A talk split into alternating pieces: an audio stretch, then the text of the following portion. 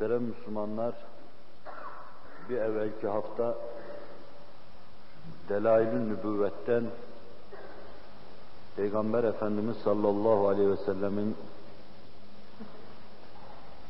duasıyla yaralıların, hastaların, alillerin, marizlerin şifaya bulduklarını, keza temas ve iltimasıyla eşyanın tabiatının değiştiğini, huyların tahavvül ettiğini, kötü huylu, kötü anlayışlı kimselerin iyi hale inkılap ettiğini, cansız, camit cisimlerin onun temasıyla hayattar hale geldiklerini arz etmiştim.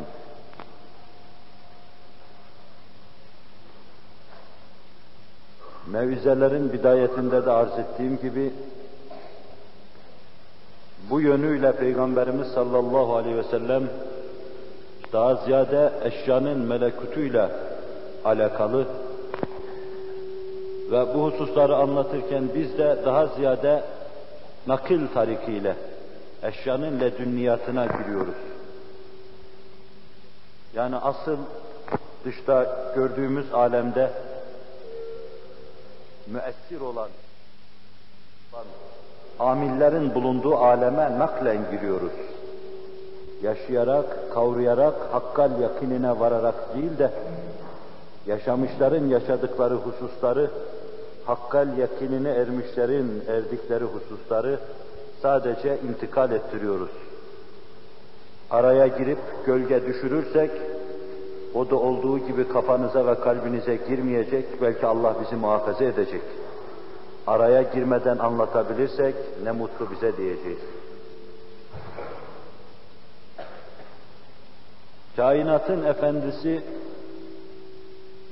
bütün kainatla alakadar, bütün kainat da onunla alakadardı. Zerreden en büyük sistemlere kadar bütün eşya onunla manasını buldu. Manalı yaratılan eşyanın manası anlaşılmıyordu. Mahfaza içinde muallak bir Kur'an, bir kitap gibi sadece ona herkes bakıyor, içinde ne olduğuna bir türlü muttali olamıyorlardı. Okuma yazma bilmeyen kimselerin evlerinde Kur'an-ı Kerimler vardır. O Kur'an-ı Kerim'in onların kalplerinde büyüklüğü ne kadarsa, kainatın fahrı tülû etmeden evvel, kainatın manası da, eşyanın manası da, taşın, toprağın, ağacın manası da insanların nazarında, kalbinde öyleydi. Taşlar kas katı, cansız camitler idi. Ağaçlar kendi kendine tabiat kanunlarıyla biter, büyür, çiçek açar, meyve verir, ser çeker varlıklar idi. Hayvanlar, onların vahşileri insanlara karşı vahşi, tehdit ediciydi. Munisleri insanların emri altında musaffar, hiçbir şey bilmez, şuursuz varlıklar idi. En cansız camitlerden en canlı canlılara kadar, insanlara, şuurlara kadar her şey manasını Hz. Muhammed Aleyhisselatü Vesselam'ın gelmesiyle buldu.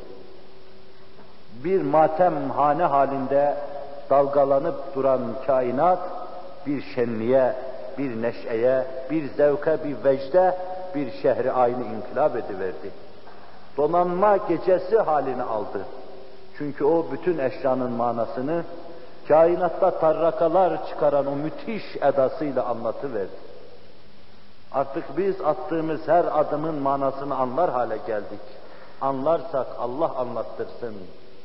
Karşımızda cilve cilve oynayan, cilve endaz edasıyla, endamıyla nazarlarımızı lahuti ufuklara çeken, bütün eşyadaki güzelliğin manasını inşallah anlar hale geldik.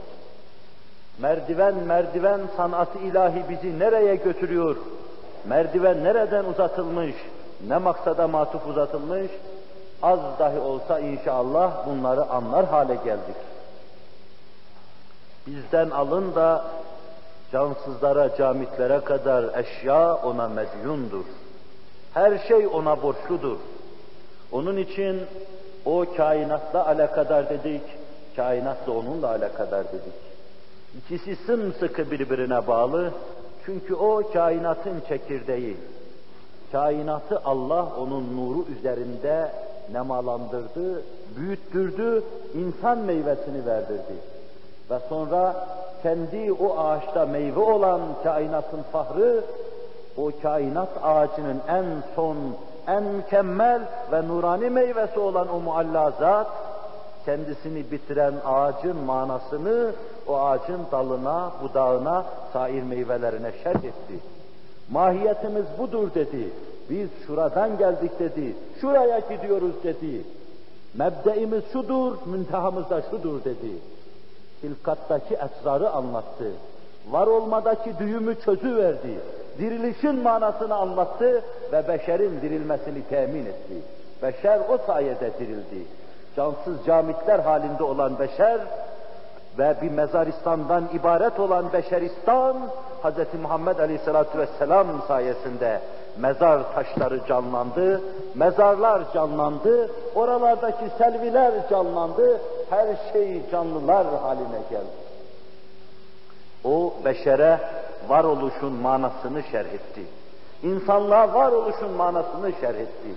Az çok her şey şuuruyla meseleyi idrak etsin, etmesin, Hz. Muhammed Aleyhisselatü Vesselam'ın, bütün aşıkların, bütün taliplerin, bütün rahiplerin kıblegahı olduğunu anladı. Anladı ki her şey ve herkes, herkes ona teveccüh etme mecburiyetindedir. Onun şahsında Allah'a teveccüh edeceklerdir. O bizim husulanamemiz, kıblenamemizdir. Biz onunla ancak Allah'a kalplerin teveccüh keyfiyetini kavramış oluyoruz. Onu aradan kaldırdığımız zaman insanların kimisinin cenuba, kimisinin şimale, kimisinin garba, kimisinin şarka teveccüh ettiklerini göreceksiniz. Şu anda çeşitli fikirlere saplanmış ve çeşitli fikirlerin iticiliği ve çekiciliği karşısında darmadağınık olmuş beşerin efkarına baktığınız zaman Hz. Muhammed Aleyhisselatü Vesselam pusulasını kullanmadan nasıl dağınıklığa düştüğünü anlayacaksınız.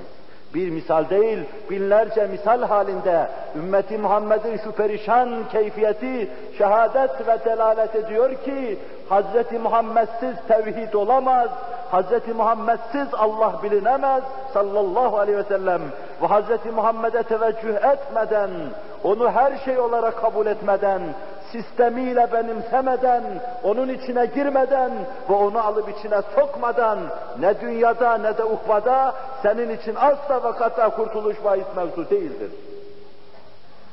İşte o seninle böyle alakadar, sen de onunla böyle alakadar olacaksın. Ama biz burada onun içtimai yönünü, ferdi hayatımıza hüzme hüzme getirip enjekte ettiği nuru, sırrı anlatma durumunda değiliz. Anlatmak istediğimiz mevzu girdiğimizden bugüne üç dört dersten beri Hz. Muhammed Aleyhisselatü Vesselam'ın fevkalade ubudiyetine terettüp eden, çok üstün kulluğunun semeresi olarak Allah tarafından ihsan edilen harikulade halleri yani mucizeleri hususu idi. Kainatın efendisi sallallahu aleyhi ve sellem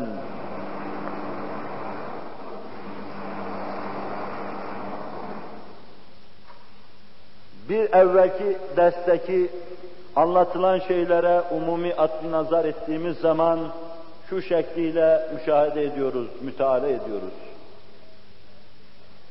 O bütün dertlilerin, yaralıların bir hastanede yatar gibi işlerine girdiği zaman onların zahiri ve batini dertlerine derman oluyor.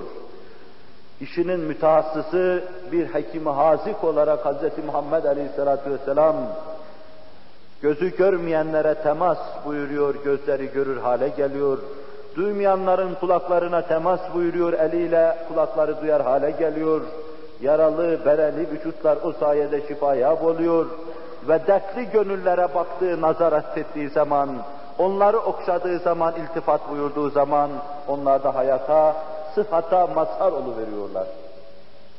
Binaenaleyh kainatın efendisi, insanların maddi manevi hastalıklarını tedavi etme sahasında mütehassıs bir hekim gibi onları tedavi ediyor. Keza eşyanın tabiatına müdahale ediyor. İnsanların maddi, manevi dertlerini Allah'ın lütfuyla izale ediyor. Onun elinde cansızlar hayata mazhar oldukları gibi, cansızlar cana geldikleri gibi, huylar da onun elinde tahavvüle maruz kalıyor. Huylar değişiyor Hz. Muhammed Aleyhisselatü Vesselam sayesinde. Efendimiz sallallahu aleyhi ve sellemin huzuruna gelen nice bedevi vahşiler var idi ki, o huzura gelme şerefiyle şerefiyab olduktan sonra ayrılırken, tab'ı, fıtratı, bütün huyları değişmiş, âli ve çok yüksek hasletlerle, seciyelerle çıkmış dışarıya giderken görüyoruz. Keza Resul-i Ekrem aleyhissalatu vesselam, o vahşet ve bedeviyet devrinde onların ruhlarına, kanlarına, damarlarına kadar işlemiş öyle kötü ihtiyatlar, alışkanlıklar vardı ki aleyhissalatu vesselam hiçbir kimsenin yapamayacağı alabildiğine bir fevkaladelik içinde çok rahatlıkla bu kökleşmiş adetleri, ihtiyatları söktü, onların ruhundan aldı, onların tabiatlarını değiştirdi, fıtratlarına yeni bir veçhe veriverdi. Onun için, onun yetiştirdiği o mükemmel fertler sayesinde bir gün dünyanın, insanlığın cemaatleri dahi o fertlerin değişmesi havası içinde peşi peşine değişmeye başladılar. Yığın yığın fertler, onun getirdiği alemin, onun getirdiği yepyeni bir dünyanın, terütaze bir insanlığın mazhar olduğu ulvi şeylerden istifade etmek suretiyle cemaat cemaat, fevç fevç onun getirdiği envara, esrara koştular, tenevvür ettiler, sırlara mazhar oldular, Allah'ın matlubu, mergubu, makbulu haline geldiler. Bir yönüyle de kainatın efendisi sallallahu aleyhi ve sellem insanların kalplerinin gıdasını getirdi. İnsanların ruhlarının gıdasını getirdiği, senelerden beri ona muhtaç, Kur'an-ı Kerim'in anlatmasıyla Sure-i Yasin'de İnneke leminel murseline ala sıratin müstakim tenzilel azizir rahim litunzire kavmen ma unzire abâuhum fehum gafilun sadakallahul azim. Sen bir cemaati inzar edeceksin ki onların yakın âbâ-u ecdadı inzar edilmemişti. Hak ve hakikat onlara gösterilmemişti. Doğru yol hususunda onlara fikir verilmemişti. İşte sen bu yakın âbâ-u ecdadını Hz. İsa'dan, belki bir bakıma Hz.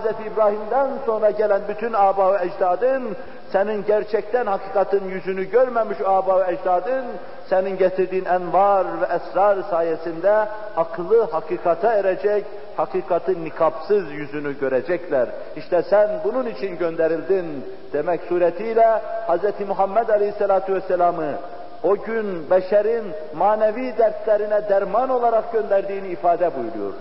Kalpler o sayede gıdalarını aldı, ruhlar o sayede gıdalarını aldı, nazarlar, basarlar ve basiretler o sayede gıdalarını aldı. Herkes aradığını buldu, bütün ümniyelerden kurtuldu, idealler realitelere inkılap ediverdi. Bir taraftan da kainatın efendisi bu zahiri yönüyle, batını yönüyle, Allah'ın batın ismine mazhar olma keyfiyetiyle Hz. Muhammed Aleyhisselatü Vesselam yine eşya üzerindeki fevkalade tasarrufu Allah'ın emri ve izniyle aç insanların karnını doyuruyordu. Evini, o mameleki bulunan şeyleri adeta Allah'ın lütfuyla, ihsanıyla bereketli hale getiriyor, insanlara takdim ediyordu. Onun bereketine koşan kimselerin hazinelerine bereket ulaştırıyordu. Ondan bereket dileyen ve dilenen kimselerin cüzdanlarına, keselerine, bağlarına, bahçelerine, harmanlarına bereket götürüyordu. Ondan bereket bekleyen ordusunun imdadına bereketle koşuyordu. Hz. Muhammed Aleyhisselatü Vesselam mübarek insandı. Müteal ve mübarek olan Allah'ın lütfuna mazhar, Allah'ın mübareketine mazhar bir mübarek insandı. Bereket ondan geliyordu. Maddi manevi bütün bereket ondan geliyordu. İbadet-ü taatımızdaki bereket ondan, ilmimizde varsa bereket ondan ve gıdalardaki bereket de ondan geliyordu. Onun içindir ki bir hususa dikkatinizi rica ediyorum. Siz iktisadi sistemlerle, iktisadi kanunlarla, çeşitli iktisadi görüşlerle beşerin bu mevzudaki derdine derman aramak için ne kadar koşarsanız koşunuz, bereketinizi Allah elinizden aldıktan sonra bu gediği kapayamayacaksınız, bu deliği tıkayamayacaksınız, yeni yeni formüller icat, ikaz, ihdas edeceksiniz. Fakat meydana getirdiğiniz her formül yeni bir gedik açacak, yeni bir delik meydana getirecek. Cüzdanınızın dibi delinecek, içine ne kadar şey girerse girsin içinde bir şey kalmayacaktır. Sefaletten kurtulamayacaksınız, rehberinizden ayrıldığınızdan ötürü. Perişaniyetin dışına çıkamayacaksınız, muktedai küle sırtınızı döndüğünüzden ötürü. Bu derbederlikten bir türlü halas olamayacaksınız, Kur'an-ı Mucizül Beyan'ı terk ettiğinizden ötürü. Böylece her hususta Allah Teala ve Tekaddes Hazretleri bereketinizi kesecek, sizi bereketsizler haline getirecektir. O bereketlerin menbaı, bereketler Allah'ın lütfuyla evinden, ambarından, cüzdanından, mübarek mahiyetinden dışarıya sızan Hz. Muhammed Aleyhisselatü Vesselam maddi manevi bereketin menbaıydı. Bugün bereket yoktur. O devirde bereket vardı. Çünkü herkes Hz. Muhammed Aleyhisselatü Vesselam'a teveccüh ediyordu. Gönüller Allah'a müteveccih idi. Allah da az şeylerine çok bereketler lütfediyordu. Bunu maddi kıstaslarla tartıp, değerlendirip, matematik ölçülerle size takdim etmek imkansızdır. Allah'ın bereketi, Allah gibi Celle Celaluhu, o mücerrettir, görünmez, bilinmez, zahiri duygularla hissedilmez bir şeydir. Ama semeresiyle, eseriyle bunu hissetmek mümkündür. Hz. Muhammed Aleyhisselatü Vesselam midelere de bereket getiriyor, o noktada dahi kainatla alakadar olduğunu ve eşyanın da onunla alakadar olduğunu gösteriyor. Eşya ona musahhardı, o da bir hakkın, o tesirin şükrünü eda ediyor. Her şey onun emirber neferiydi, onu dinliyordu, o ise bunun şükrünü elhak eda ediyor. Bu bereket noktasında mucize cihetiyle bir iki hususu arz edeyim. Şunu da istidradi olarak takdimde fayda mülahaz ediyorum. Esasen şu ana kadar söylediğim sözleri kafamda hazırlayıp çıkmadığım için mevzudan çok defa bunlar beni kaydırıyor. Başka şeyler gibi geliyor bana. Onun için Allah affetsin, siz de mazur görün. Bunları planlayıp da gelip size anlatmayı düşünmüyorum. Arz etmeyi planladığım şeyler misaller halinde kainatın efendisinin mucizelerini anlatıyorsam mucizeleri, mucizeleridir. Fakat bir kısım ahval, hissettiğim şeyler, içime gelen şeyler anlatma lüzumunu duyuyor ve mevzunun dışına çıkmış oluyorum. Mümkün olduğu kadar mevzuya bağlı meseleleri anlatmaya çalışsam da bu mukaddimelerde bazen de mevzunun içinde bu türlü inhiraflar oluyor, efkarınızı teşviş etmiş oluyorum, asıl mevzudan kaydırmış oluyorum, Allah affetsin.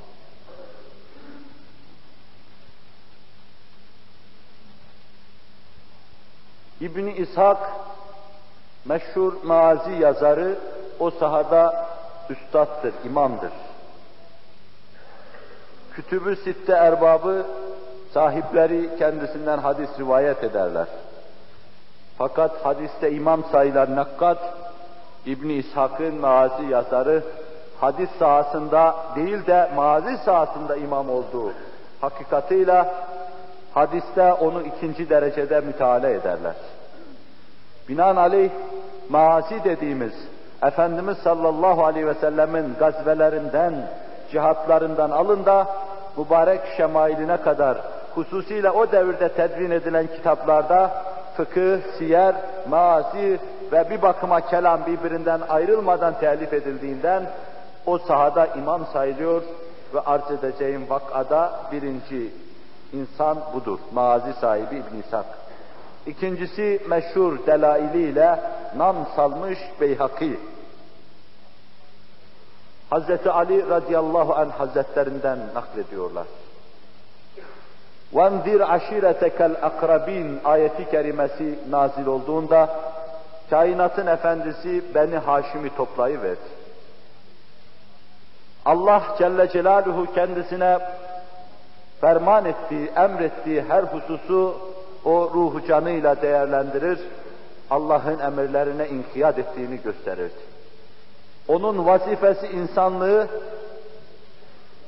sağa sola inhiraf etmeden dalalete doğru süratli giderken o dalalet yolundan kurtarmak, eğri yolun encamına sürüklenmeden kurtarmak, sahili selamete kendisini götürecek bir yola hidayet etmekti. İyi yolla müjdelemek, kötü yolda onların önüne geçmek, kollarını açmak, burası çıkmaz sokaktır demek vazifesi bu idi. Yığın yığın çıkmaz sokakta cehenneme doğru sürüklenen beşeri Hazreti Muhammed Aleyhisselatü Vesselam her vadide uyardı, önlerine geçti.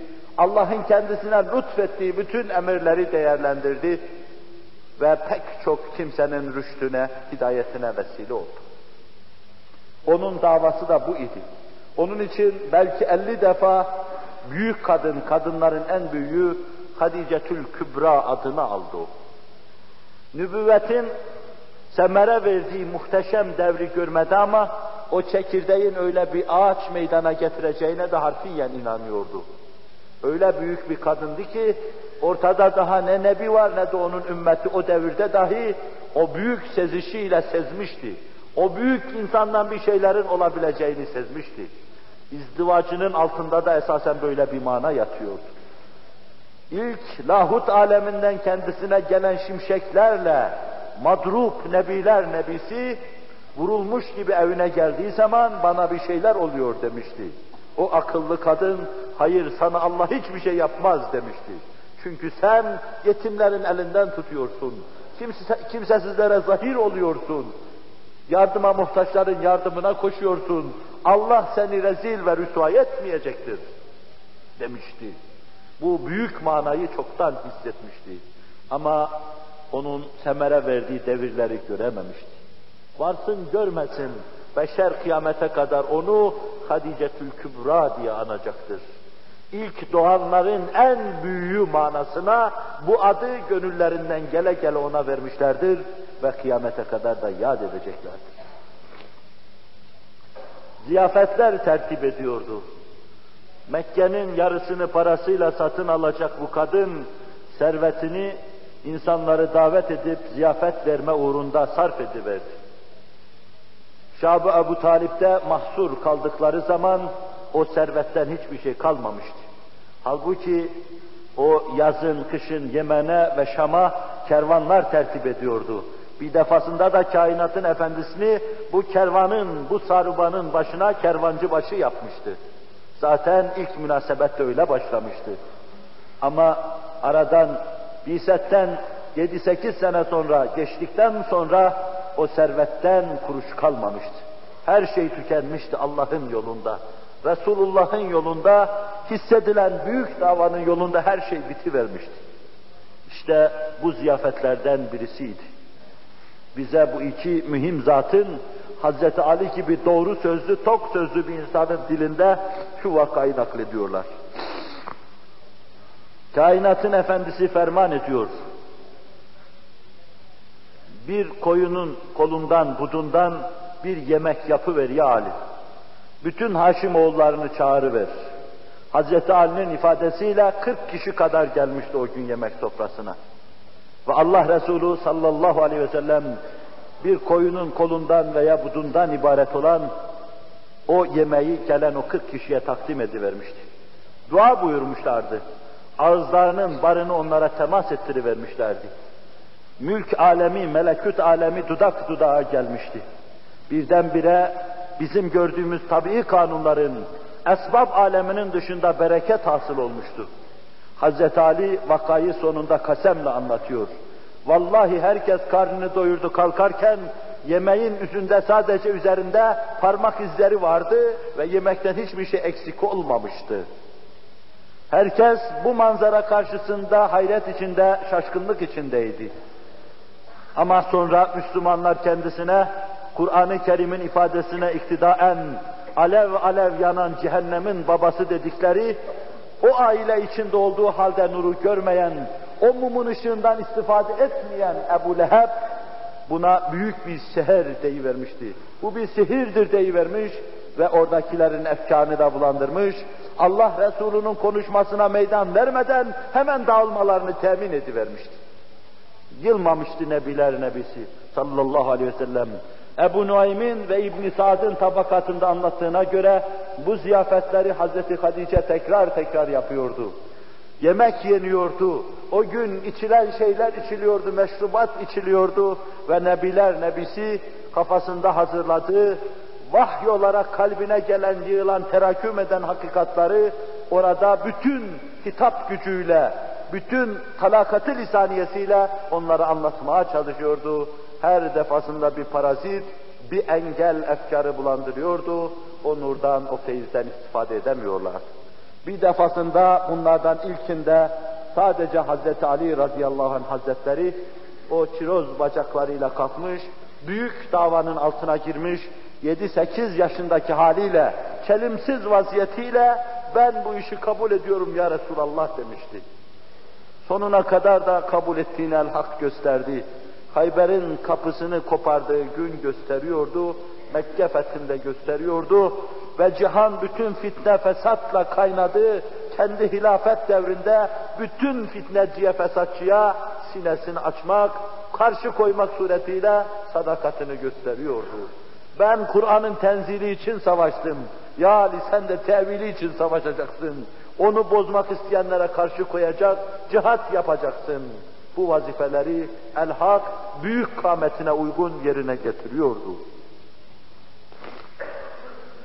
Benim bu karmakarışık sözler içinde arz etmeye çalıştığım Resul-i Ekrem Aleyhisselatü Vesselam'ın dudağının tebessümü nasıl insanların içine beşaşet ve huzur getiriyor, o dudağının bir damla suyu dahi yediğimiz yemekler içine girdiği zaman, ağzının barı bizim tenavül ettiğimiz şeylere temas ettiği zaman birdenbire ummanlar gibi her şey çoğalıyor, her şey bereketleniyor ve az şeyle pek çok kimse karnını doyuruyor. Bir ikinci vakayı o medresenin mümtaz filmizlerinden Cabir bin Abdullah radıyallahu anh hazretleri anlatıyor. Enhuma desek sezadır, öyle demek lazım çünkü babası da Uhud şehitlerindendi. Abdullah, Abdullah İbni Amr Uhud'da şehit olmuştu. Cabir hem Bedir'de hem de Uhud'da bulunmuştu. Ahzab vakası diyoruz. Hendek'te kainatın efendisi sallallahu aleyhi ve sellem müdafaa harbi yapacaktı. Çünkü eli silah tutan Medine-i Münevvere'de üç yüz dört yüz insan ancak vardı. Halbuki içten Kureyze Yahudileri, dıştan Nadır ve Mekke müşrikleri yirmi bin kadar insan toplamış, Medine-i Münevvere'yi ihata etmişlerdi. Böylesine çok farklı bir kuvvet karşısında açıktan açığa çıkıp savaşmak esbab bakımından mahsurlu idi. Hem her şeyde bize muallim ve mürşid olan Hz. Muhammed Aleyhisselatü Vesselam'ın realitelere uygun talimine muvafık gelmiyordu. Aleyhisselatü Vesselam üç yüz kişiyle yirmi bin kişiye karşı çıksaydı, ileride tarihte bizim de böyle şeylere tevessül etmemiz gerekirdi. Bize ders veriyordu. Bu gibi ahvalde de tabii harbi yapacaksınız, müdafaa harbi yapacaksınız buyuruyordu. Onun için Medine-i Münevvere'nin etrafını en mühim noktalardan hendek kazıyarak Medine'yi hendekle koruma, korumayı düşündüler. Bir kısım mazi yazarları Efendimiz bu hususta istişare buyururken Selman-ı Farisi bu fikri verdiğini söylerler. İster Selman-ı Farisi versin, isterse başkası versin. Efendimiz sallallahu aleyhi ve sellem en muvafık işi yapıyordu. Ve Cabir vakayı anlatırken, vaka Buhari Müslim'de, bütün mazi kitaplarında da var, Buhari Müslim'de olan bir vakayı başka kitaplarda var diye anlatmak zaittir. Çünkü bir kısım nakkat bu iki zatın rivayet ettiği bir hadiste eğer ittifak varsa içine yalanın giremeyeceğinde ittifak ederler. Herkes elinde kazmalar, kürekler, manivelalar, hendek kazıyorlar. Biz Hz. Muhammed Aleyhisselatü Vesselam'a uğrunda ölmek üzere biat ettik sözlerini terennüm ediyorlardı. Allah Resulü dıştan gelen o bâğî tâhî cemaatin Medine-i Münevvere'ye kendileri bu işten kaçınmış olmasına rağmen baskın yaptıklarını ifade ediyordu. Ve bunları terennüm ediyorlardı. Şiir gibi şeylerdi bunlar. Abdullah İbni Revaha'nın sözleri, Allah Resulü de bunları tekrar buyuruyorlar. Bir aralık koskoca bir taş çıkıverdi hendeğin içinde. Kimse kıramıyor ve bunu çıkaramıyorlar. Allah Resulü sallallahu aleyhi ve sellem manivelayı bana verin dedi. Ve hendeğin içine girdi, eline aldığı manivelayla bir darbe indiriverdi taşa. Taşın bir parçası koptu, bir kıvılcım çıktı. Allah Resulü'nün dudaklarından orayı lerzeye getirecek bir tekbir yükseliyordu. Allahu Ekber diyordu. Şam'ın sarayları görünüyor veya bir rivayette anahtarları bana verildi buyuruyordu. En kritik anda, en ümitsiz olunduğu anda Allah Resulü sallallahu aleyhi ve sellem getirdiği büyük davanın ileride hakim olacağı geniş ufuklardan bahsediyordu. Şam teslim olacak, bütün Irak ve İran teslim olacak, Sasaniler teslim olacak. İkinci manivelayı indirirken İran'ın anahtarları bana verildi veya Kisra'nın sütunları göründü buyuruyordu. Bu son arz ettiğim manivelayı vuruşuyla kıvılcımın çıkışı, Efendimiz'in ifadeleri, mazi yazarları bahsediyorlar. Fakat sadece bu hususlar Buhari Müslim'de yoktur. O manivelayı indirip kaldırırken benim arz edeceğim husus o değil. Mübarek gömleğinin ucu da yukarıya doğru kalkıyordu. Cabir de dikkat kesilmiş bakıyordu. Kocaman bir taşın mübarek kasıkları üzerine bağlanmış olduğunu görüverdi. Bir taş sıkı sıkıya karnına bağlanmıştı. Cabir bunu çok defa görmüştü.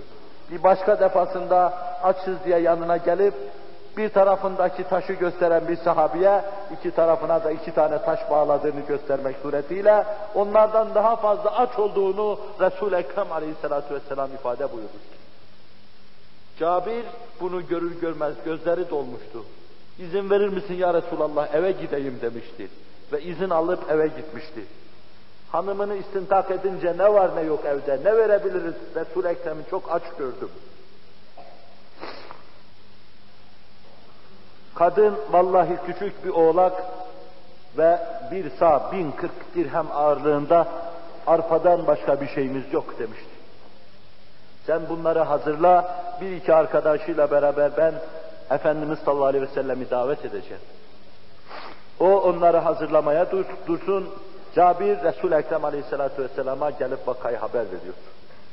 Ya Resulallah, küçük bir şeyimiz var evde, bunu hazırlattım, senin tensip buyuracağın bir iki arkadaşla beraber bizim eve kadar şeref verin, orada beraber bir kahvaltı yapalım. Allah Resulü sallallahu aleyhi ve sellem kendi için hiçbir zaman istememişti bunu, kendi için hiçbir zaman mucize göstermemişti. Betha altın olabilirdi. Gökten bereket yağabilirdi. Her an parmaklarından Allah sular akıtabilirdi. Fakat nefsi rahatı için, şahsi huzuru için bunları düşünmemişti. Ama kendisiyle beraber bir kısım bitaplar, bir kısım ağaç ve bir ilaçlar var ise şayet onlar için Allah lütfetmişti. O merhametkâni, lütufperver büyük insan, keremkâni coşmuş, o zaman işte ummanlar haline gelmiş, yağmurlar haline gelmiş, akmış, çağlamış, denizlere gitmiş. Cabir'in teklifini tebessümle karşıladı ve bütün cemaate sesleniverdi. Ya ehlel handak, inne Cabiren sana'a lekum su'ren feheyhelen bikum. Ey Hendek halkı, Cabir sizin için bir yemek hazırlamış. Haydi hepiniz hep beraber gidelim diyordu. Belki üç yüz insan elindeki kazmayı, küreği atıp o eve doğru gidecekti. Cabir beyninden vurulmuş gibiydi. Neye uğradığını bilemiyordu. Eve geldi, hanımına durumunu arz etti. Vallahi rezil oldum dedi. Bu kadar insan gelirse ne yedirir ne içiririz?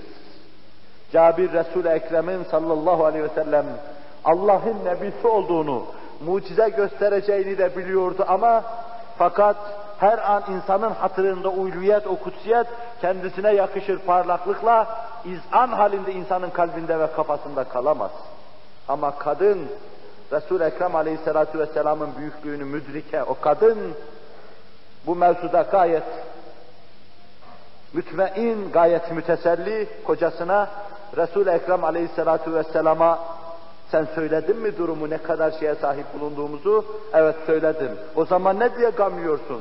Resul-i Ekrem bu kadar şeyi bildikten sonra geliyor, herhalde bir çaresini biliyordu, ne diye üzülüyorsun? Allah Resulü sallallahu aleyhi ve sellem ne içinde et kaynayan güvecin, ne de içinde hamur yapılan teknenin başkası tarafından dokunulmamasını tavsiye buyuruyor. Ve Cabir naklediyor vakayı, Buhari Müslim'de. İçeriye girdi kainatın efendisi. Mübarek ağzının barını o kaynayan etin içine koyuver. Küçük bir şey o etin içine koyuver.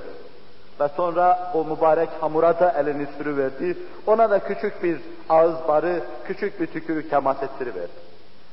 Ve ondan sonra habbaz gelsin dedi, ekmeği pişirecek kimse, yemeği pişirecek kimse gelsin dedi.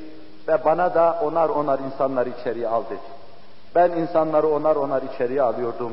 Herkes yiyor, gidiyordu, güveç olduğu gibi kaynıyordu, hamurda olduğu gibi teknenin içinde duruyordu. Bütün Hendek ehli, Resul-i Ekrem'in davetlisi olan bütün Hendek'te çalışanlar hepsi yediler, içtiler, karınlarını doyurdular. Bilemiyorum, yemeğe başladığımız zaman mı daha çoktu, yoksa herkes karnını doyurup gittikten sonra mı daha çoktu, bunu bilemiyorum diyor. Cabir gibi bir sahabi, Hendek'te çalışan, en zor bir anda Resul-i Ekrem'den ayrılmayan, onun sadakatına bağlanmış, o kadar sadık olan sahabe-i kiram, Cabir'in bu sözü söylediğini duyduktan sonra yalan söylüyorsun, hilaf-ı vaki beyanda bulunuyorsun demedikten sonra bir bakıma manen tevatür derecesinde bir ulviyet ve kutsiyetle bu vakayı kabul etmemiz gerekir. Bu Resul-i Ekrem aleyhissalatu vesselamın yenilen, içilen şeylerle alakadar olması, yenilen, içilen şeylerin onunla alakadar olması. Bizde latif bir şey anlatırlar. Sadece size bir istirahata vesile olsun diye arz edeceğim. Böyle bir şeyin hakikaten olup olmadığını bilemiyorum, Allah bilir. Derler ki, bir atın muradı bir cenazeye kefen almaktır. Bir cenazeye kefen almak için parma fısıldadığın zaman o bir kere rehvan koşmaya başlayıverir, bir daha önünü alamazsın.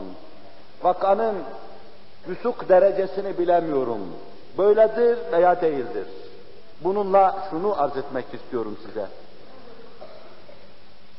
Bütün kainattaki her şey, bütün eşya, büyüğü küçüğü, Allah'ın yarattığı her varlık, Resul-i Ekrem aleyhissalatu vesselamın kendisiyle alakadar olduğunu duyduğu zaman birdenbire mahiyeti değişiyor, birdenbire keyfiyeti değişiyor, bir tahavvül onda meydana geliyor. Bakıyoruz çok az şey birdenbire çok şey oluyor. Bakıyoruz cansız şey, canlı şey haline geliyor. Bakıyoruz duygusuz bir şey, duygulu hale geliyor. Bakıyoruz idrak edemeyen bir varlık, bir insan idrak eder hale geliyor. Mahiyeti eşyanın değişiyor. Hz. Muhammed Aleyhisselatü Vesselam'ın alakadarlığı nispetinde, münasebeti nispetinde. Bu bir atın bir kefen getirme münasebeti, ona bu münasebeti anlatmadan çok derin, çok köklü ve çok ledünnidir. Cenab-ı Hak bizi Habibi edibine bağışlasın ve ona, onun hakkında olan irfan ve izanımızı geliştirsin, ummanlar haline getirsin. Bizi o vadinin meczupları, mecnunları ve meclupları eylesin inşallahü teala. Teberrüken üçüncü vakayı bu vadide arz edeceğim. Buhari, Müslim naklediyorlar, lafızları başka. Müslim Ebu Hüreyre'den, Buhari Seleme İbni Ekva'den naklediyorlar. Ebu Hüreyre vakanın Tebuk hadisesi esnasında olduğunu söylüyor. Ebu Seleme ise mutlak ifade ediyor, Tebuk hadisesini söylemiyor. Tebuk hadisesi ise şayet, ki Müslim-i Şerif'te öyle anlatılıyor, Tebuk, Tebuk hadisesi ise şayet çok kıtlık olduğu bir devreydi. Yağmur yağmıyordu, ot bitmiyordu, sular kurumuştu, bütün surlar yıkılmıştı. Düşman baş kaldırmıştı. Medine-i Münevvere'yi ihata etme, elde etme azmine koyulmuştu. Hiraklüs'ten ve Roma İmparatorluğundan küçük Medine'ye, site İslam devletine tehditler geliyordu. Elbette müminlerin kuvve-i maneviyesini takviye etmek, onlara can ve cesaret getirmek, o cemaatin büyük lideri mümtaz insan Hz. Muhammed Aleyhisselatü Vesselam'ın düşüneceği şeylerdendi. Kur'an'da bir sure uzun boylu Beraat suresi o hadise münasebetiyle olan işlerden bahsediyor. Gidenin cesaretinden, şecaatinden, Allah indindeki değerinden, geriye kalanın nifakından, şikakından, mazeretli insanın mazeretinin vahiy olduğundan bahsediyor. Vaka küçük bir vaka değildi. Münafıkın müminden ayrıldığı bir vakaydı. İnsanlar tam açlıktan, kıtlıktan, meyvelerin vereceği, bağların bozulacağı ana gelecekleri zamandı ki Ağustos ayıydı. Allah Resulü sallallahu aleyhi ve sellem sefere buyurun buyurmuştu. O meyvelerden istifade edemeyeceklerdi. Aylardan beri süre gelen o az yeme işinden kurtulamayacaklardı. Ve bir sefere gitme, at ayarlama, eğer ayarlama, zimam ayarlama, kılıç ayarlama, kalkan ayarlama iktiza ediyordu. Bütün bunları bu yokluk içinde nasıl yapacaklardı? Fakat sahabe-i kiram, münafıklardan başka kimse geriye kalmadı. Geriye kalanlar içinde Kur'an'ın ifadesiyle üç tane mümini görüyoruz. Onlar da mazeretlerini sonra anlatıyorlar. Alildi, marizdi ve bir başkasının da başka türlü şeyler onu oyaladı, aldattı, Kâb ibn Malik. İşte bu sefer esnasında çok sıkıntıya maruz kaldılar. Bu seferin seyrini anlatan sahabi bize der ki, sefer esnasında susadığımız an oldu, develerin örgücünü yarıp içindeki suları içtik. Çölün hayvanı deve, çölde uzun boylu açlığa susuzluğa mütehammil bir varlıktır. Allah Celle Celaluhu devenin yaratılışına dikkat nazarı çekerken, herhalde ona ait bir kısım hususiyetlere dikkati çekmektedir. O çölün bütün ağır yüklerini taşır, katarıdır o. Kamyonudur çölün, arabasıdır, otobüsüdür, taksisidir. Uzun boylu çölde o kum fırtınaları içinde deveden başka çölün fırtınasına, kumuna, soğuna, sıcağına dayanacak hayvan, hayvan da yoktur. Onun için Kur'an-ı Muhyüzül Beyan dikkati çekiyor. Diken yemekle gıdasını alır ve bir miktar su içer, yirmi gün örgücünde içinde stok yaptığı, yaptığı suyu tedricen vücuduna, vücudundaki hücrelere gönderir, su ihtiyacını gidermiş olur. Sahabi de bu stoku bildiği için yardık devenin örgücünü, içindeki suyu içtik diyor. Açlık had safhaya gelince artık açlığa, susuzluğa dayanmak tahammül fersa bir hal aldı. Kimse dayanamıyor, baygınlar, bayılanlar çoğalıyor. Dedi ki ya Resulallah, nevadih diyor, bu develerimizi keselim. Birkaçının etini yiyelim, bize bir can ve cesaret gelsin. Allah Resulü sallallahu aleyhi ve sellem çok şiddetli bir istek ve Allah'tan bir lütuf, bir ilham olmazsa mucizede göstermiyor. Ve onların böyle şiddetli bir talebi karşısında da hayır dememişti. Yumuşak, ılımlı davranmıştı. Develer kesilecek, etler yenecekti. Meseleyi Hazreti Ömer duyunca bir iki deve kesiliyor. İleride bütün develer kesilirse bir ayda kat edebileceğimiz bu çölü nasıl kat ederiz? Düşmanın karşısına nasıl çıkarız? Silahımızı, malzememizi nasıl taşırız? Çıktı, ashabın içinde böyle düşünenlere tercüman oldu. Bir yönüyle de Resul-i Ekrem'e destek oldu. Kainatın efendisinin kalbi de o istikametteydi. Ama ashabının gönlünü kırmak istemiyordu. Ömer nadide insandı. Nice defa Resul-i Ekrem'in içinde nurani püyürler halinde kabaran duygulara tercüman olmuştu. Hutbede onu öfkelendirmeye karşı, bir sahabinin onu öfkelendirmesine karşı dizleri üzerine doğrulmuş, radina billahi rabba ve bil islami dina ve bi Muhammedin Resul'a demişti. Ya Resulallah biz senden razıyız, ne diye konuşuyorsun böyle, kendi, kendini üzüyorsun demiş.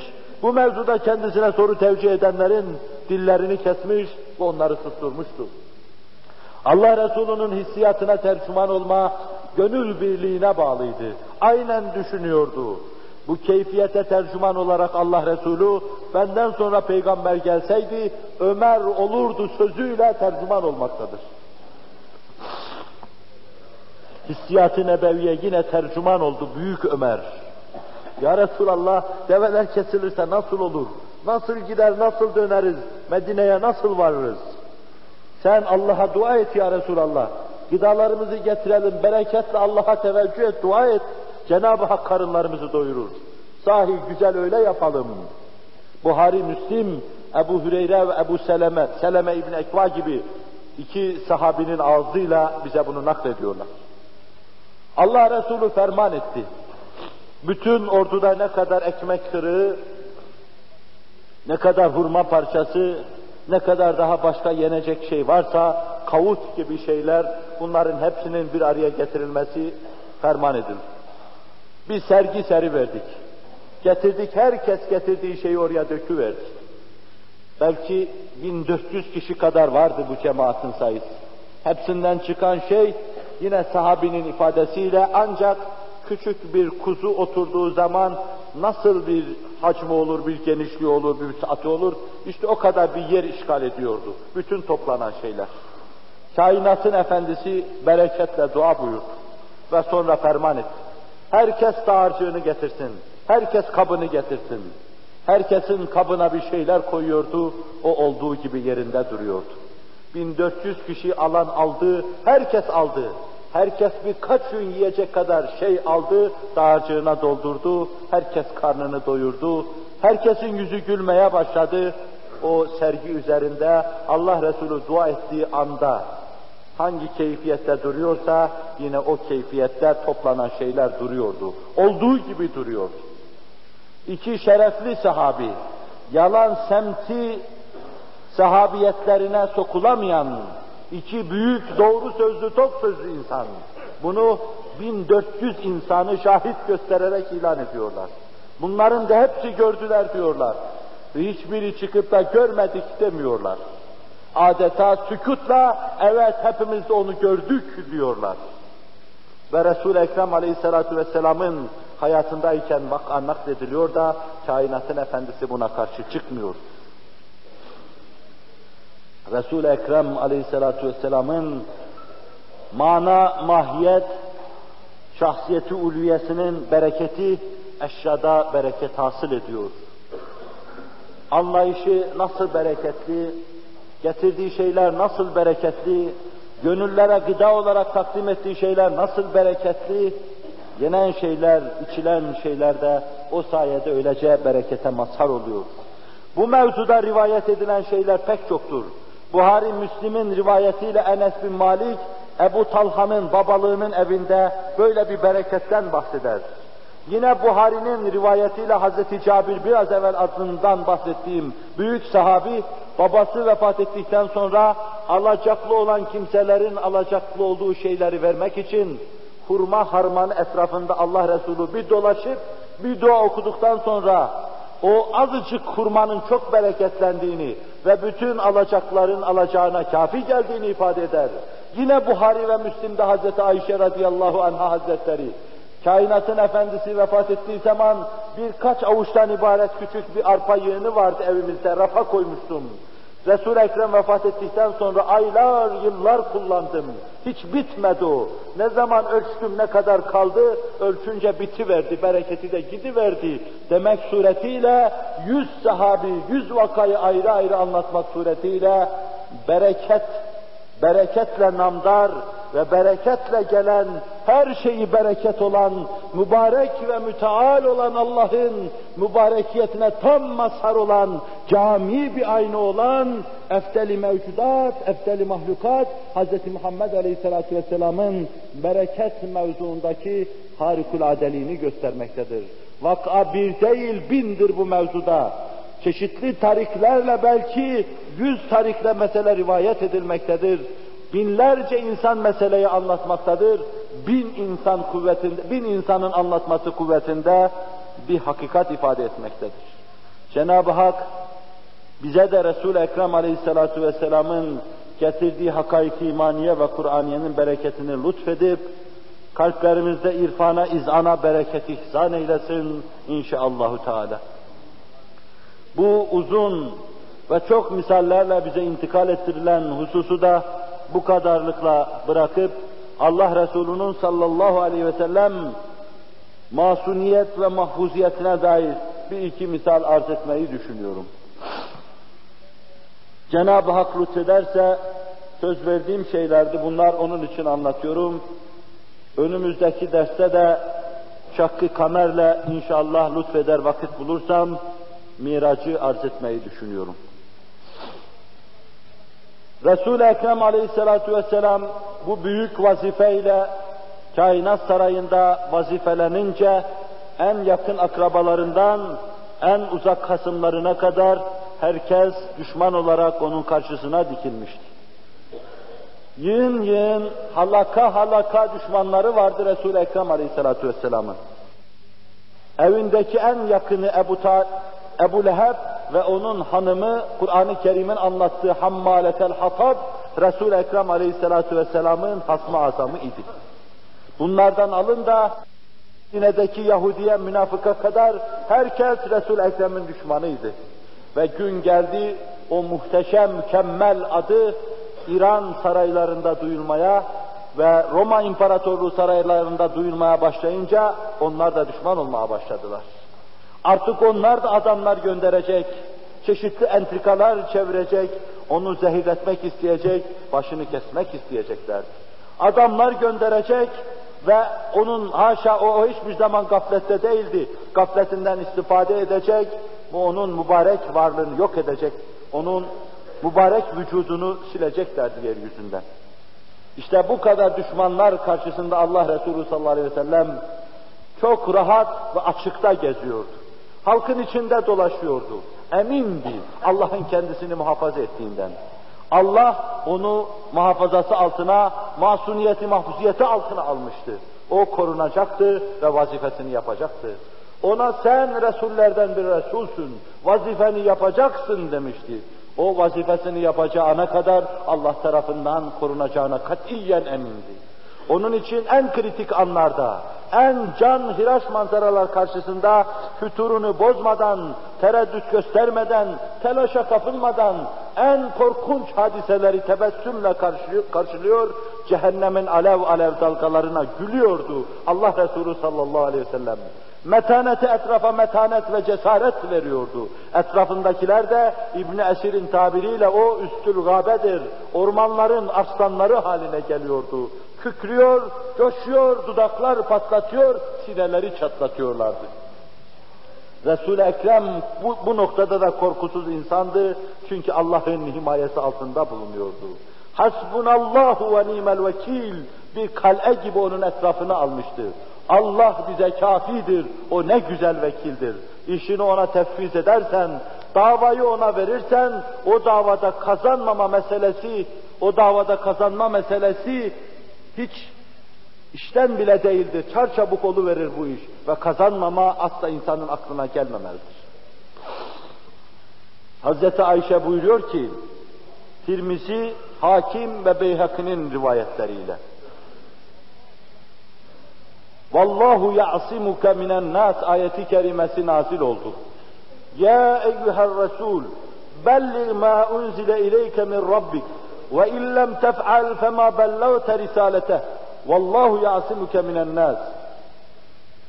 Ey şanı yüce Nebi, Allah'ın sana nübüvvet vazifesi olarak tahmil ettiği, peygamberlikle seni serfiraz eden Allah'ın sana tahmil ettiği peygamberlik vazifesini bir hakkın yerine getir.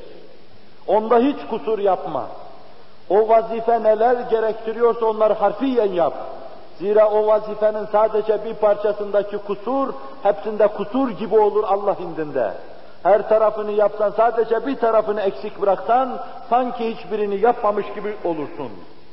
Kur'an'ın belaatına vakıf kimseler, bu mananın verilişindeki inceliği anlarlar herhalde. Sen peygamberliğini tebliğ etmezsen, peygamberliğini tebliğ etmiş olmazsın sözü, esasen malum ilam gibi bir şey olur. Zahid bir kayıt ister bu. Zahid kayıt da arz ettiğim gibi şeyler olabilir. Sen peygamberlik vazifesini üzerine aldığın gibi yap. Veya anladığın gibi yap. Veya götürebildiğin kadar o ağırlığıyla üzerine al, götürüver onu.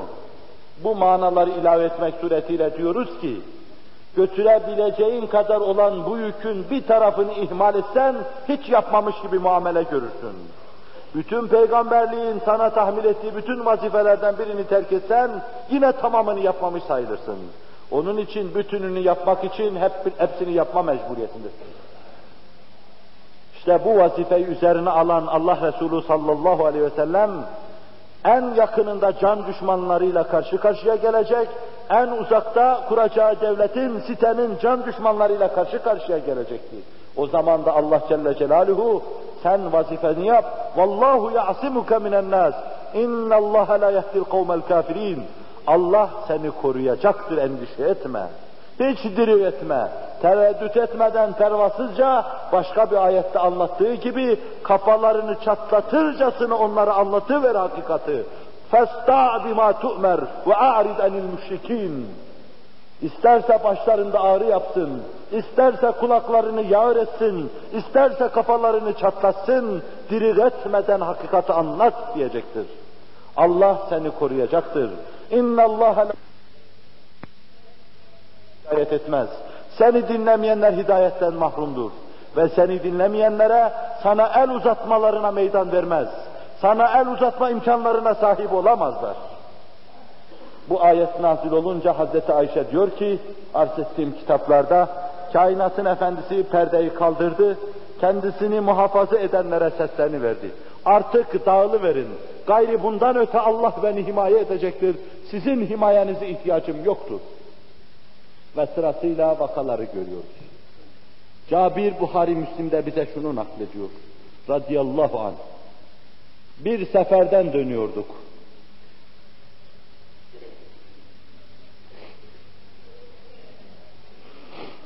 Resul-i Ekrem aleyhissalatu vesselam istirahat buyurmak için meşelik içinde bir ağacın altında yatmış ve kılıcını da ağacın dalına asıvermişti. Biz de emin etrafta istirahat ediyorduk. Biraz sonra ya bir ses işitme veya bir endişenin sevkiyle bir yığın insan olarak Resul-i Ekrem'in yanına doğru koştuk geldik. Yanına doğru sokulurken bir bedevinin huzurunda diz gelmiş oturduğunu gördük. Başka rivayetlerde mazi yazarları başka türlü anlatıyor ama Buhari'de, Müslim'de vaka böyle anlatılıyor. Bu zat Resul-i Ekrem aleyhissalatu vesselamın Gures veyahut da Düsur diye bir zat. İsmi bizim için mühim değil. Bazısı onu diyor, bazısı onu diyor, mühim değil. Bir bedevinin olduğunu söylüyor. Bu iki muteber kitapta sabit. Resul-i Ekrem aleyhissalatu vesselamın uyumasından istifade eden bu zat, Resul-i Ekrem'in kılıcını ağaçtan kapıveriyor. O esnada Allah Resulü sallallahu aleyhi ve sellem gözlerini açıyor, elinde dal kılıç adamı görüveriyor. Saltem diyor. Allah Resulü'ne seni şimdi benim elimden kim kurtaracak? Allah Resulü sallallahu aleyhi ve sellem hiç tavrını bozmadan, alabildiğine bir teslimiyet içinde, dedesi Hazreti İbrahim nasıl ateşe atılırken hasbunallahu ve nimel vekil diyor, Cibril'in desteğini, Mikail'in yardımını, İsrafil'in imdada koşmasını reddediyor, Allah bana yeter diyordu. Allah Resulü sallallahu aleyhi ve sellem adeta onun bu vasiyetine, bu cüretkarlığına müstehzi bir nazarla bakıyor ve içinden geldiği gibi Allah diyordu. Bedevi elindeki kılıç titriyor, yere düşürüyor, Allah Resulü alıyor. Şimdi seni kim kurtaracak diyordu. Bedevi o zaman işin değişik olduğunu anlıyor.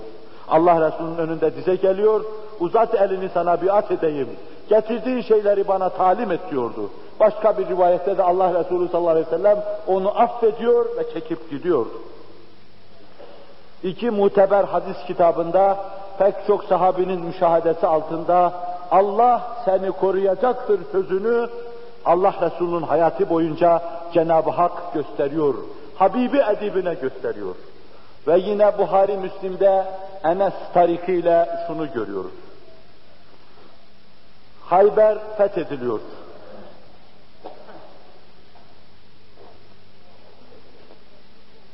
Yahudi gururu rencide olmuş. Allah Resuluna teslim olmuş. Onun için zayıf, aciz insanların böyle tahrip etme şeklinde yapacakları intikamı alacak. Bu mevzuda ifade edilen bir kadın, Allah Resuluna sallallahu aleyhi ve sellem takdim edeceği bir koyuna bir damlası da insanı öldürecek korkunç bir zehiri sürüyor ve Allah Resulü'nün bulunduğu sofraya gönderiyor. Allah Resulü sallallahu aleyhi ve sellem zehirli Arap'ın meşvi dediği bir koyun ve ashabı radıyallahu anhum kendisi o sofrada o koyun etinden yiyecekler. Bişr İbni Berra radıyallahu anh hazretleri Allah Resulü daha elini uzatırken o da uzatıyor. Ağzına götürdüğü bir lokma, bir yudumla hemen anında şehit oluyor. Allah Resulü sallallahu aleyhi ve sellem ondan evvel daha ağzına götürür götürürken lokmayı bu koyunun eti bana zehir olduğunu söylüyor. Sakın yemeyin diyor. Sonra kadın huzuru Risalet Maab Efendimiz'e getirildiğinde niçin bunu yaptın? Seni öldürmek istedim. Mazi yazarları diyorlar ki kadın şöyle dedi. Eğer sen Allah'ın peygamberiysen zaten sana zarar vermeyecektir. Değilsen milleti senin şerrinden kurtarmak için yaptım. Allah Resulü "Mâ kâne Allâhu liyusalliteki alâ zâliki." Allah seni bu işe musallat etmeyecek, muvaffak etmeyecektir. Sen Allah'ın nebisini öldüremeyeceksin. Bir rivayette kadının Müslüman olduğunu söylüyorlar. Müslüman olsa dahi bir sahabinin şehadetine vesile olduğu için o sahabinin adamlarına teslim edildi ve kısas yapıldı. Öldürdüğü için öldürüldü rivayeti var. Allah Resulü sallallahu aleyhi ve sellem Allah seni koruyacaktır fermani sübhanisine gönülden bağlı ve Allah hayatının sonuna kadar Habibi edibini muhafaza buyuruyor. Himaye ve siyanet buyuruyor. Bu mevzuda da teberrüken üçüncü vakayı arz edeyim. Beyhaki'de İbn Abbas bize naklediyor. Radıyallahu anh. Allah Resulü sallallahu aleyhi ve sellem içinde doğup büyüdüğü şehirden kovulacaktı. Bunu biliyordu zaten. on üç sene evvel vahyi kendisine geldiğinde sadıka, vefakar hanımı Hazreti Hatice ile Veraka bin Nevfel'in yanına gitmişlerdi. Buhari'de anlatıldığına, Müslim'de anlatıldığına göre o durumunu Veraka'ya anlatır, anlatınca o İncil'i okumuştu, Tevrat'ı biliyordu. Bütün peygamberlerin sergüzeşte hayatlarına vakıf idi. Onun için Allah Resulü'nü dinledikten sonra sana gelen peygamberdir, Allah'ın peygamberi Cibril'dir, namusu azamdır, ekberdir demişti. Senin ortaya çıktığın o günler Allah beni ulaştırsa da o gün sana yardımcı olsam, kavmin seni çıkardığı gün demişti. Kavmin beni çıkaracak mı işlerinden buyurmuştu. Hiçbir peygamber yoktur ki böyle bir davayla ortaya çıksın da kavmi tarafından yüz bulsun demişti o büyük insan. Hanif'ti. Nebiler nebisinin inşallah şefaatine mazhar olma keyfiyetini kazanmıştı. İnşallah gönülden inanmıştı. Efendimiz için bu kadar hüsnü zannı, bu kadar düşünmesi, bu kadar salim düşüncesi dahi bizim içimizde ona karşı bir alakanın uyanmasına vesile oluyor. Onun için Allah Resulü çıkarılırken daha önceden çıkarılacağını bilen bir insanın edasıyla Mekke'den çıkıyordu, çıkacaktı. Artık mukaddes şehir seni barındırmıyor diyeceklerdi ona. Darun Nedve'de toplanmış, insanlığın yüzünde bir siyah leke olarak kıyamete kadar devam edecek en korkunç, en iğrenç bir karara varmışlardı. Bazısı diyordu ki, bunu bir yere hapsedelim, bir başkası sürgün edelim diyordu. İşlerinde şeytan veya şeytan gibi bir insan, bütün bunları hep reddediyordu. Kovalım diyenlere karşı diyordu ki, o gittiği yerde yine adamları toplayacak, yine karşınıza çıkacak, yine başınıza gaile açacaktır. Bir yere hapsedelim, duvarların verasına sesi, sözü geçecek, başkalarının gönüllerinde mahkes bulacak. yirminci asırda nasıl mahkes buluyor, dikkat ediyor musunuz? Bütün on dört asrın dalalet ve küfranına rağmen, şu asra kadar onun nurunun ve feyzinin nasıl geldiğine dikkat ediyor musunuz? Nasıl asırları aştığına dikkat ediyor musunuz? Nasıl hala gönüllerde bir kısım heyecanlar, helecanlar hasıl ettiğine dikkat ediyor musunuz? Şeytan diyordu ki, siz hapsetseniz dahi o duvarları aşacak, tunçtan dahi olsa duvarlar verasına gidecek ve mahkes bulacaktır. Ve Ebu Cehil, o günün şeytanı, bir fikir atıyordu ortaya. Her cemaatten bir insan eline kılıç alsın, bir sokak başında karşısına çıksın ve herkes onu kılıçtan geçirsin, vursun, linç etsinler. Katli kim yaptı bilinmesin. Böylece bütün kabilelere katletme işi yayılsın. Haşimiler de bu mevzuda kan diyeti talebinde veya kısas talebinde bulunmasın. Şeytan veya şeytan suretindeki insan bu fikri beğeniyordu. İşte bu iğrenç kararı tatbik edeceklerdi. Allah Resulü sallallahu aleyhi ve sellem aldığı emre binaen hicret edecekti. Bu vakayı, hicret vakasını uzun boylu anlatıyor Hazreti İbn Abbas radıyallahu anhuma hazretleri. Allah Resulü o gece Hazreti Ali'yi kendi yatağına bırakıyor. Evinin etrafı çepeçevre sarılmış bir çember halinde. Resul-i Ekrem çıkarken yakalayacaklar ve kılıçtan geçirecekler. Ve sonra da kanı bütün müşrik kabilelerine dağıtacaklar, kurtulacaklar. Allah Resulü İbn Abbas'ın nakliyle çıktı. Yasin vel Kur'anil Hakim. İnneke leminel murselin ala sıratı müstakim. Tenzilel azizir rahim. Litunzire kavmen ma unzire abauhum fehum gafilun. Bu ayetlerde ben bir sitemin bulunduğunu görüyorum. Yakın babaları inzar edilmemiş bir cemaati inzar etmek, cennete giden yolu göstermek, cehenneme giden bütün delikleri tıkamak için bir nebi gelecek. Nübüvvetini Allah şehadet edecek. Yer gök tarrakalarıyla onu ilan edecek. Fakat bir kısım körler, sağırlar ve kalpsizler onu duymayacak, ona karşı koyacaklar. Bunlarda bir sitem vardı esasen, bir küsme vardı. Ve arkasından da وَجَعَلْنَا مِنْ بَيْنِ اَيْدِهِمْ سَدًّا وَمِنْ خَلْفِهِمْ سَدًّا فَاَشَيْنَاهُمْ فَهُمْ لَا يُبْصِرُونَ. Önünden arkasından sedler yaptığını, onu koruyacağını vaat ettiğini, ona asla dokunamayacaklarını, himaye-i ilahiyede olduğunu Kur'an ifade ettiğini söylüyor. Ve sonra onların üzerine bir perdenin indirildiğini, görmez hale geldiklerini ifade ediyor. Allah Resulü bu ayeti okudu ve aralarından sessizce sızıverdi. Sevir mağarasına gireceği ana kadar da ne kimse izini gördü ne de eserine rastlayıverdi. İşlerinden nasıl geçip gitmişti, nasıl himaye-i ilahiyeye, siyaneti ilahiyeye mazhar olmuş, nasıl masum ve mahfuz kalmıştı, buna kimse akıl erdiremiyordu. Bir kimsenin değil insanın, bir kuşun dahi uçmasına imkan yoktu, öyle çember meydana getirmişler. Sevir mağarasında da, hemen Mekkeli'nin ve Mekke'nin burnunun dibinde, Sevir mağarasında, bol bol içine girip çıktıkları, kapısının önünde dolaştıkları, eskiden çok iyi bildikleri ve fakat o gün nedense bir örümceğin ağ bağladığını, bir kuşun, bir güvercinin yuva yaptığı o mağaranın içine girme, içine bakmayı bir türlü akıl edemiyorlardı. Vallahu ya'simuke minen nas. Allah seni koruyacaktır dedikten sonra koruyordu. Yolculuk devam ederken Buhari'nin anlattığına göre ileride İslam'ın büyük süvarilerinden, cesur askerlerinden sayılacak Süraka İbn-i Coşum radıyallahu anh hazretleri atıyla, coşkun atıyla, arabasıyla arkadan yetişecekti. Telaşlı Ebu Bekir dönüp dönüp ona bakacaktı. Resul-i Ekrem aleyhissalatu vesselam ise مَا ذَنُّكَ بِثْنَيْنَ اللّٰهُ ثَالِثُهَا diyecekti. Dostum, iki kişi hakkında zannın nedir ki üçüncüsü Allah'tır diyecekti. Ve bakışlarıyla atı dizlerine kadar kuma gömülecekti. Kalkacak, af dileyecek, yürüyecek, yine kuma gömülecekti. Ve mazeret, özür dileyecek, Allah Resulü'nden ayrılıp Mekke-i Mükerreme'ye dönecek, başkalarının onu takip etmesine engel olacaktı.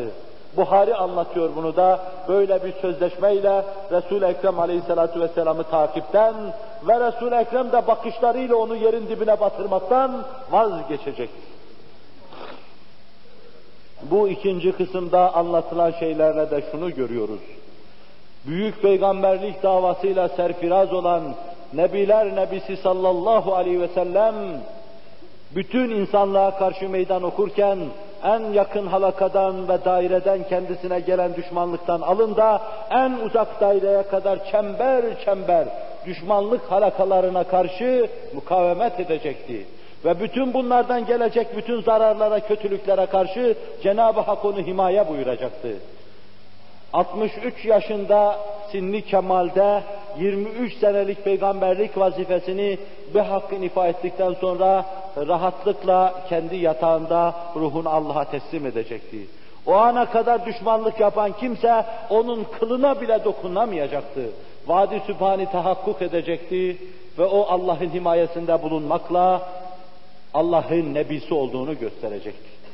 Biz de İnşallah onun izinde, yolunda, onun davasına sahip, onun davasına hadim kimseler olarak Hasbunallahu ve ni'mel vekil kalesine giriyor. İnna nahnu nezzelne zikre ve inna lehu lehafizun. Kur'an-ı Mucizül Beyan ayetiyle tahassün ediyor. O ayetin içine giriyor. Allah'a sığınıyor. Allah'a dehalet ediyoruz. Cenab-ı Hak bizi de şerirlerin, şerrinden ve şeraretinden masum ve mahfuz buyursun. Kur'an-ı Mucizül Beyan'ın geçmiş asırlarda intişarını temin buyurduğu gibi, bu asırda ve bundan sonraki asırda yine Kur'an-ı Mucizül Beyan'ın envarını ve esrarını ona muhtaç gönüllere ulaştırsın. Afaktan afaka intişarine Allah Teala ve Tekaddes Hazretleri imkanlar bahşetsin. Bunu bizlere lütfeylesin. Lillahi Teala'l-Fatiha. Sadakallahu'l-Azim. وبلغنا رسوله النبي الهاشمي الكريم. Muhterem Müslümanlar, büyük doğumlar büyük sancılara mütevakkıf. Yer bir rüşeymi meydana çıkarması için iki şak oluyor. Toprak ot bitirmek için ayaklar altında çiğneniyor. Gülü bitiren nice topraklar vardır ki biz onlara ayaklarımızın altında hem nelerle çiğniyoruz. İçinden bir ot, bir ağaç bitirmek için bir taş sinesini parça parça ediyor. Şak şak olmadan sineler içinden bir şey çıkmıyor. Maddi manevi bütün muvaffakiyetler, bütün zaferler, dolgun dolgun semereler elde etmeler, bunun gibi mahrumiyetlere, ıstıraplara, çilelere bağlıdır. Çilesi olmayan bir davanın neticesi, semeresi olamaz. Başlangıcında ıstırap çekilmeyen, acısı yudum yudum yutulmayan bir dava sonuna kadar devam ettirilemez. Bir davanın sahipleri, salikleri, zahipleri, şayet o davanın çilesini, ıstırabını çekmişler ise onu ucuza satmayacaklar, onu çabuk bırakıp gitmeyecekler, onu terk etmeyeceklerdir. Nebilerin yoludur bu yol. Nebilerden sonra bütün sıddıkların, şehitlerin, salihlerin yoludur bu yol. Çile çekmedik bir nebi yoktur. Dövülmedik, vurulmadık, kovulmadık bir nebi yoktur. İşin temelinde, merkez noktasında yumruku yemedik, başında değirmen taşı çevrilmedik bir sahabi, bir havari, bir dost da yoktur. Her davanın temelinde, her büyük semerenin temelinde kanlar vardır, irinler vardır. Etten, kemikten, iskeletten binalar vardır. Temelde bunlar vardır. Allah Resulü sallallahu aleyhi ve sellem önce sahabinin teriyle yoğurdu bu hamuru ve sonra davası uğruna çıkan ham insanlara karşı, gözü körlere karşı, nedensizlere karşı kanıyla yoğurdu bu çamuru sallallahu aleyhi ve sellem. Onun içindir ki hemen çarçabuk eltaf-ı ilahi beklemek, onun lütfundan daima bekleriz ama çarçabuk eltaf-ı ilahi beklemek, işlerin hemen rayına girmesini beklemek, bir lemhada oluvermesini beklemek, öteden beri devam ede gelen, Allah'ın adetlerine aykırı, harikulade kabilinden bir şey istemek demektir. Biz bir davanın davalılarıyız inşallahü teala. İçinde bürhanı bulunan bir davanın davalısı. Resul-i Ekrem Aleyhisselatu Vesselam'ın davasına omuz vermek suretiyle istifade etmeyi düşünen Tüfeylilerden davalılarız biz. Allah bizi böyle bağışlasın. Bu davaya omuz vermek suretiyle şeref dileniyoruz. Bu davanın altına girmek suretiyle Allah'tan izzet diliyoruz. Ve bu davada bizim önümüzde savaşmış, can siperane mücadele vermiş, ashab-ı kiramın içine girmek suretiyle onlara gelecek eltaftan, ihsandan istifade etmek istiyoruz. Allah Celle Celaluhu İslam'ı bir me'dube olarak hazırlamış, Peygamberiyle bu sofrayı insanlara takdim etmiş ve bütün beşeri davet etmiştir. Bu sofraya azizler icabet ettiler, bu sofraya şerifler icabet ettiler. Ebu Bekir'den Bilal'e kadar en soylu, en toplu insanlar icabet ettiler. Bizler de davet edildik veya edilmedik, liyakatımız olmadığını bilerek o kapıya kadar geldik. Biliyoruz ki o aziz mihmandar, bu Tüfeylileri, davet edilmeden gelenleri, bu liyakatsızları geriye çevirmeyecektir. İşte o asiller, o şerifler arasında, o nimetten, o Allah sofrasından istifade edeceğimiz ümidiyle biz de Allah'ın davetine icabet ediyor, Hz. Muhammed Aleyhisselatü Vesselam'dan izzet ve şeref diliyor ve dileniyoruz. Büyüklerin yürüdükleri istikamette yürümek Allah'ın kanunudur. Nebilerin hareket tarzı içinde bulunmak ve onların başına gelen şeyleri normal, adeti ilahi olarak kabul etmek Allah'ın kanunu ve bu kanunu ilahi değişmeyecektir. Dünyanın neresine giderseniz gidiniz, hangi devrindeki durumu yaşarsanız yaşayınız, kanunu ilahi değişmeyecektir. Sizler de muhakkak kainatın size gülmesini, zamanın size tebessüm etmesini, hadiselerin arzunuz istikametinde akıp gitmesini istiyorsanız buna götürücü yollar vardır. İslam'ın çilesini çekmek, onun ıstırabına maruz kalmak. Allah Resulü sallallahu aleyhi ve sellem Bedir'de bir yığın düşman karşısında kalıyor. Allah Celle Celaluhu ıstırabını yaşattıktan, çilesini çektirdikten sonra وَلَقَدْ نَسَرَكُمُ اللّٰهُ بِبَدْرٍ وَاَنْتُمْ اَذِلَّ ferman ediyor. Siz zelildiniz vaka, Allah size yardım etmek suretiyle sizi aziz kıldı diyor. Uhud'da kafirleri karşısına çıkarıyor. İnne azâbe rabbike levâki'e ferman ediyor. Allah'ın azabı muhakkak yerine gelecektir. İnhiraf edenler dünyada tokat yiyecektir. Küfreden, küfrana düşen kimseler burada kaçacak, orada da zebanilerin önünde kaçacaktır diyor. Buradakini görüyor ve Allah'ın fermanı süphanesine فَسَدَقَ اللّٰهُ الْعَظِيمُ diyor. Ahzap'ta yine kafirler müminlerin karşısına çıkıyor ve Allah Kur'an'ıyla ferman ediyor. اَمْ حَسِبْتُمْ اَنْ تَدْخُلُوا الْجَنَّةِ Cennete gireceğinizi mi zannediyorsunuz? وَلَمَّا يَأْتِكُمْ مَثَلُ الَّذ۪ينَ خَلَوْا مِنْ قَبْلِكُمْ Sizden evvel gelip yaşayan, gelip geçen kimselerin başına gelenler başınıza gelmeden cennete gireceğinizi mi zannediyorsunuz? مَا يَأْتِكُمْ مَثَلُ الَّذ۪ينَ خَلَوْا مِنْ قَبْلِكُمْ مَسَّتْهُمُ الْبَأْسَاءُ وَالضَّرَّاءُ وَزُلْزِلُوا حَتَّى يَقُولَ الرَّسُولُ وَالَّذ۪ينَ آمَنُوا مَعَهُ مَتَى نَصْرُ اللّٰهِ Sarsıldılar, temelden sarsıldılar. Bedbin olacak, nevmit olacaklardı. Allah'ın Resulü ve onunla beraber inananların hepsi ne zaman Allah'ın yardımı dediler, o hale geldiler. Kur'an ahzabı anlatırken aşağıdan yukarıdan çepeçevre kafirlerin Müslümanlığı temelden yıkmak, temelden yok etmek için nasıl sardığını anlatıyor. İşte bu durum karşısında iki yüz üç yüz tane silahsız insanın ırzını, namusunu, İslam'ı, haysiyetini ve Resul-i Ekrem'e bağlılığını, onu muhafaza sözünü nasıl muhafaza edeceğini düşünün, hesaba katın. Sahabinin nasıl sarsıldığını düşünün, hesaba katın. Sonra meta Resulullah sözünü tonuyla anlamaya çalışın. Allah'ın yardımı ne zaman diyorlardı. Gök yağmurunu kestikten sonra, yer bir ot bitirmez hale geldikten sonra, şak şak olup insanları yuttuktan sonra, dikenli tarlalar insanların önüne serildikten sonra, insanlar dikenli otlar veya dikenli demirler üzerinde yürütüldükten sonra, kan irin içinde yürütüldükten sonra meta nasrullah deniyor. İşte muvaffakiyet, maddi manevi bu kadar sıkıntılara katlandıktan sonra, bu kadar ıstırap çektikten sonra, bu kadar hakaret gördükten sonra, yerinden, yurdundan kovulduktan sonra, seve seve bu çilelere katlandıktan sonra, ''Ela inne nasrallahi karib'' Dikkat edin, işte Allah'ın yardımı en yakın durumdadır. Allah'ın yardımı yakın durumdadır. Muhterem Müslümanlar, kanuni ilahi birdir.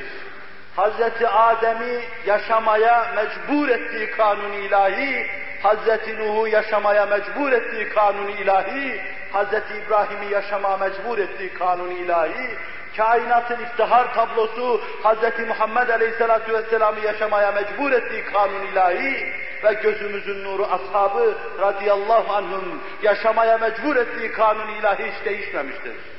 Adem hakaret görmüştür. Nuh ayağına ip bağlanmış, sokak sokak sürüklenmiştir. Nebiler içinde şanı yüce, ulul azim peygamberlerden birisidir. Hazreti İbrahim hakaret görmüştür. Hanımına el uzatılmak istenmiştir. Yurdundan dışarıya çıkarılmıştır. Evladını kesme gibi bir imtihana tabi tutulmuştur. Hanımını götürüp haremin yerine koyma gibi bir imtihana tabi tutulmuştur. Ve aynı zamanda ateşe atılmıştır. Ateşe atıldığı ana kadar sadakatinden, vefasından, Allah'a karşı bağlılığından hiçbir şey kaybetmeden kanun-i ilahinin bu olduğuna gönülden bağlanmış ve bütün bunlara katlanmıştır. Hazreti Musa ıstırap çekmiş, çile çekmiş, kanun-i ilahiye uymuştur. Ve büyük bir peygamber İsrailoğulları tepeden tırnağa Zekeriya aleyhisselamı yarı vermişlerdir. Kanun-i ilahidir bu, değişmeyecektir. Hazreti Yahya'ya kastetmişlerdir. Kanun-i ilahi değişmeyecektir bu. Siz bu kanunların dışına çıkamayacaksınız. Bu kanunların dışında huzur ve saadet bekleyenler, bu kanunların dışında Kur'an'ın gönüllere hakimiyetini bekleyenler, rüyasında bir kısım şeyler bekleyenlerden tatsız olduğunu müsaadenizle ilan edeyim, ifade edeyim. Rüyasında bir kısım şeyler bekleyen insanların durumundan farksızdır bunun durumu. Hakikata, muvaffakiyete ve maddi manevi huzura, saadete götürücü yol daima aynı olmuştur.